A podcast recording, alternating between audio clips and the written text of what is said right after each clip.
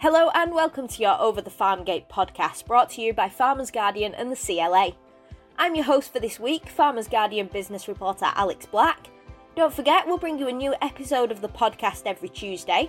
Subscribe through all your favourite platforms, whether that's Spotify, Google, Apple, Stitcher, or Acast, to ensure that you stay up to date with new episodes.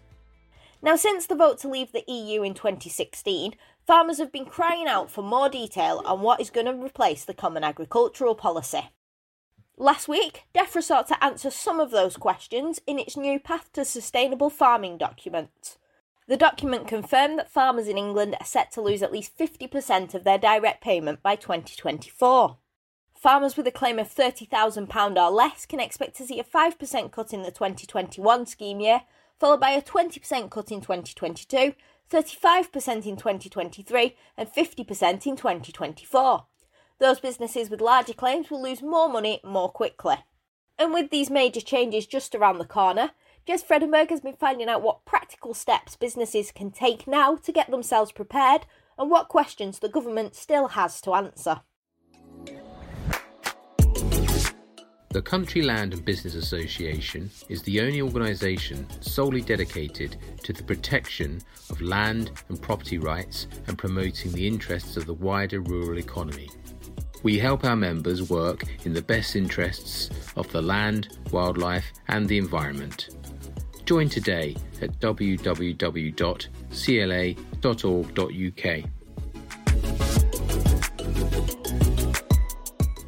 Last week, DEFRA published its long awaited agricultural transition plan for Brexit. Broadly, this covers direct payments and the new environmental land management scheme, as well as a host of other schemes such as on skills training and infrastructure.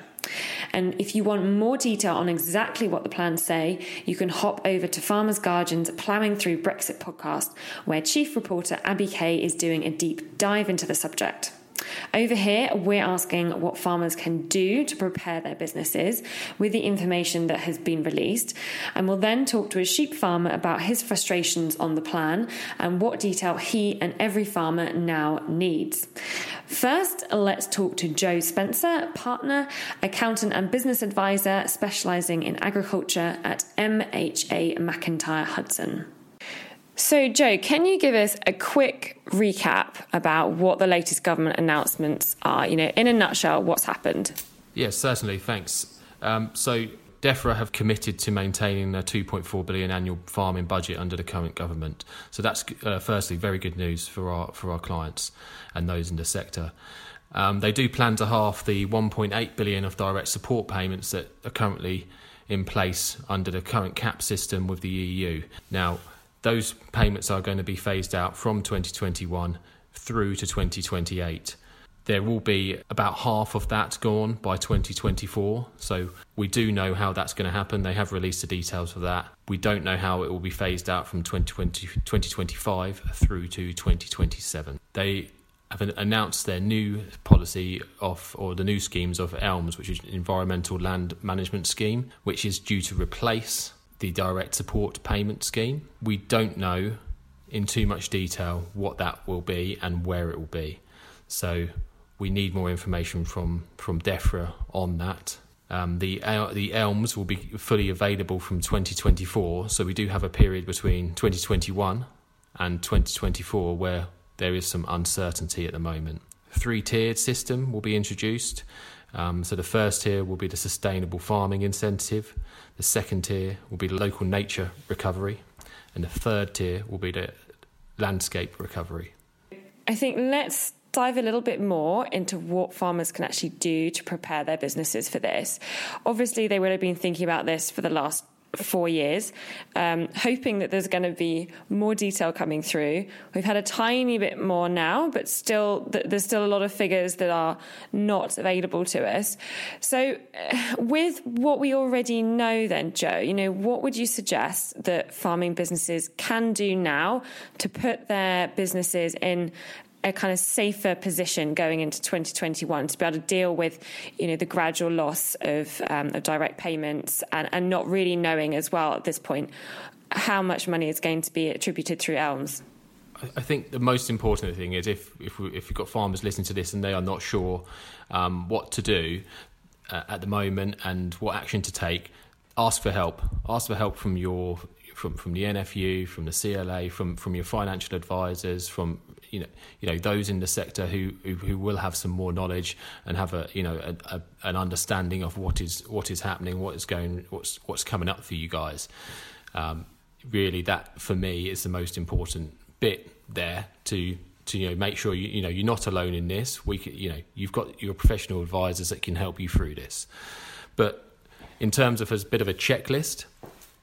Um, the first point would be understanding and planning how much income you do have um, at the moment from the basic payment scheme or the direct support, and understanding how much exactly you're going to lose off that income through to 2024. We know you can. We know we can pretty much forecast that now. Uh, DEFRA have provided us with the details that show how that will be phased out. Different different scales up to 30,000 it's um, it's 5% in in year 1 and then it's 10% on the next 20,000 and it's a cumulative phase out so we can plan that okay we don't know what's going to happen between 2025 and 2027 on the rest of the phase out but at least we can provide some certainty in them initial years understand your costs so make financial plans, make projections. Lots of farmers already do this. Some don't. Some some you know like to say, well, at this time of year, I've got a certain amount. I expect to have a certain amount in the bank, and that's okay for me.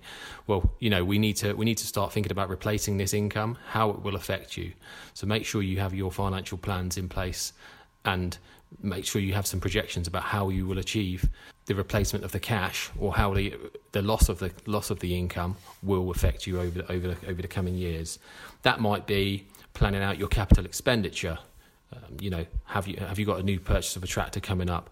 Have you got other other equipment that you need and and you you're going to have to have to invest in to be able to keep farming and the way you do, you know, improve, improving the um, improving the farm as you go along. Have you got excess capital uh, capital or excess? Have you got excess plant on the farm? Can you can you can you release some capital there? Understand um, understand your pressure points in, in each year. So when you're doing these projections, have a look. When when will you when will you need some extra capacity? Do you need to speak to your bank manager and have that conversation? Say, look, you know, I'm going to can I have a little bit of an overdraft extension here whilst whilst whilst we get through to harvest. These are all practical things. And the bank, speaking to my bank network yesterday, a few colleagues, they are very much open to help the agricultural sector, especially at a time like now.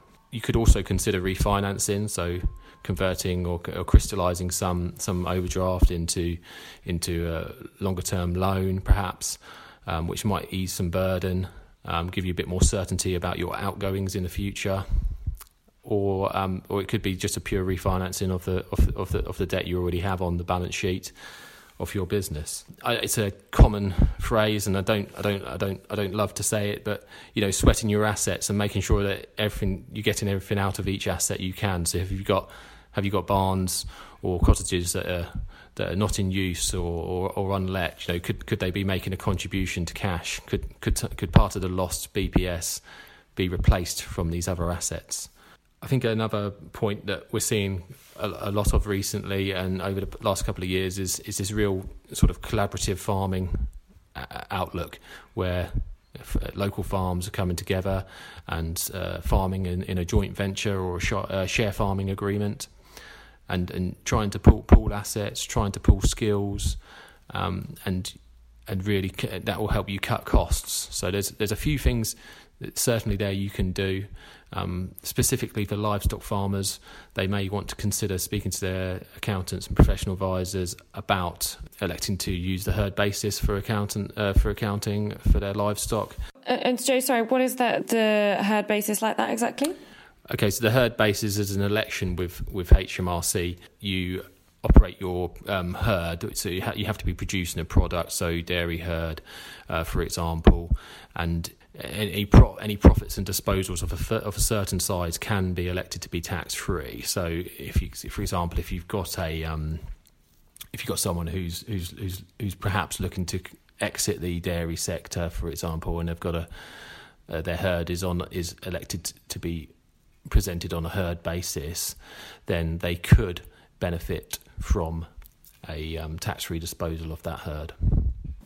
And is there anything else in terms of tax uh, tax planning that farmers could be doing? We, could, we can't we can't change the rates and uh, and, and and things. Planning planning capital investment always helps. You know, making sure that's smooth so you don't have the peaks and troughs of income tax charges or corporation tax charges. And and speak to your speak to your advisors about what you are doing on the farm as well. So we've had a push on uh, research and development on farms, and it's surprising actually how how many how many farms are actually operating and, and, and researching and developing and have, have them qualifying costs, and they they can they can, you can benefit from a tax perspective from that. DEFRA has also uh, also given a few more details about a lump lump sum exit payment. Can you tell us a little bit about that? Yeah, well, we understand that to be that if um, farmers are looking to exit, you know, I think there will be some some looking at these new rules, thinking, well, I don't, you know, I've, I've not had to do this over the last fifty years. Um, I don't, you know, don't really want the added. Um, pressure of having to do a lot more for my um, for, for, my work, which which the ELMS will be. It will be more more work for the same money, uh, or, or we we assume the same the same pot of money. Whether whether how that will be split, but DEFRA have announced that there will be a mechanism um, where there could be a lump sum payment out for an exiting farmer. Now we don't we don't we don't know the full detail of that just yet. Um, more research needs to be done, and more detail is needed needed on that and how that will be taxable. Overall, I think certainty is very important from DEFRA at this point. We have a certainty on how the, the money is going to be phased out, but we do not have a certainty or any more information about how, about what's going to, going to be replaced with. I expect there's going to be a, a an income gap between 2021 and and 2024. Certainly, you know, hopefully the farmers are receiving their their, their basic payments uh, this week for 2020. Well, this is the last full year. So, you know, make sure you're using that using that money wisely. Um, is is certainly a, uh, something I would recommend. So that was Joe Spencer at MHA MacIntyre Hudson. Now let's head to North Devon to speak to farmer Bryan Griffiths, who is also chair of the National Sheep Association. Bryan has some thoughts on what the transition plan means and what detail is still needed. Okay, I'm Bryan Griffiths. I farm alongside my wife on 300 acres in North Devon. We run around 900 breeding ewes and a few beef cattle. It's a very wet day at the moment. We've had a wonderful autumn, but it's now come in um, cold and wet, and it looks like winter is upon us. If you could just get what you needed in terms of detail from government tomorrow, what would it be? Well, obviously, a price structure. That's what's needed. At the moment, there are these host of options, albeit with, with very little detail and no price structure. But um, until that detail is available, I simply cannot um, make business decisions, certainly non long term business decisions. And I think it's worth mentioning from the very outset that before we make any decisions at all, as a sheep farmer, I really must have some idea of the trading conditions post Brexit because that has that's clearly going to have a massive impact on any decisions that I make.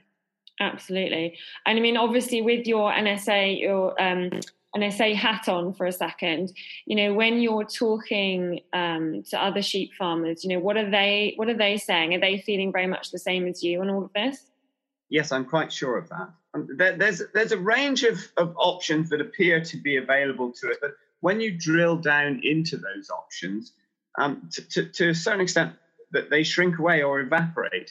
If you look, for example, at the option of um, of aid towards technology, well, as extensive pastoral sort of grazing, graziers, you do have to question the relevance of um, of driverless tractors or satellite imagery and so on. I'm not sure that it necessarily applies to our type of farming. And similarly, they're offering um, infrastructure grants. Well, again, you know, our type of farming, we don't have need for vast covered slurry stores, for example because again, we're, we're essentially extensive outdoor farmers. So we're, we're naturally drawn towards those environmental options. But um, firstly, people have some concerns, and I know I do, that there doesn't seem to be any reference to um, reward for maintaining the, the work that we've done or what we've already achieved in terms of uh, the environment. Looking forward, I think we all see some clear options to perhaps enhance existing features, for example, hedgerows and streams, woodland and coppices, and so on. But once again, until we see the, the, the financial benefit to us, um, it's all a complete unknown. Yeah. And I mean, have you at this point, obviously, we, you know, we've known something has been coming for, for four years now. You know, have you been able to, with that very scarce kind of detail, have you been able to make any any sort of changes or do any sort of planning at all? No, I think the answer is no. Yeah. Mm-hmm. Another element of, of the environmental options would be to make significant change to land use. Um, but that's a whole different ballgame to us. Um, for example, the most primitive and ancient unimproved pasture has provided income of a sort through grazing for generations past, and, and we could expect it continue to do so in the future. So to abandon areas either to nature or to plant trees is a, is a very, very big ask. It has enormous impacts on the value of the land and the, um, the options that would be available for future generations. And so any, any incentive to plant trees, for example, has to be very, very long term. I mean, how confident are you from from what we've seen so far that DEFRA truly understands? Um, and I think what you're hinting at is the way that the land is managed and what is appropriate for different areas of land and what would actually be helpful in terms of sustainability and farming and, and land use in general. There's no doubt that they've done an enormous amount of research. Um, they're working very hard to, trial these ideas. And they do seem to have taken on board the fact that, uh, for example, the mid tier scheme was simply overly complex and there was uh, very poor uptake. They do seem to have taken that, that on board and are trying much harder to make this work and to work with farmers. But I would come back to the fact that until we know the, sh- the, the trading conditions post Brexit, we really can't uh, we really can't jump in in any direction. Another point that I would like to make is that reading through this 60 page document that was announced yesterday, we appear to have a whole host of almost independent schemes. There's ELMS tier one, two, three. There's there's a tree health plan. There's slurry investment scheme. There's new entrant scheme. There's the uh, health animal health pathway. And I've just got some concerns that this could add up to a very, very complex and difficult to administer uh, collection of schemes. So I very much hope that um, it will all be amalgamated into one simple, unified farm action plan, as it were.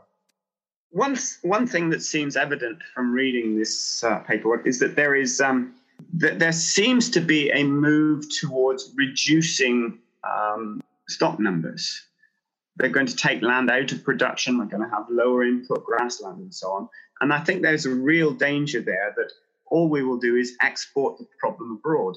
Because in the last 12 months, we've seen a real boom in demand for lamb, for example. So if we don't produce it, if on my farm I produce less meat and grow more trees, it's reasonable to assume that that meat will be imported from somewhere else. Be under no illusions that that we farmers are very happy to go along with these move towards a, a more environmentally uh, way of farming. We've got no issue with that, but we must have, more, have greater detail. Thanks to Joe and Bryan. Well, that's it for this week. Thank you for listening. Don't forget to subscribe on your favourite podcast platform to keep notified of new episodes of Over the Farm Gate. We'll be back next Tuesday. From us at FG and the CLA, thank you for listening we hope you stay safe and well, and goodbye for now.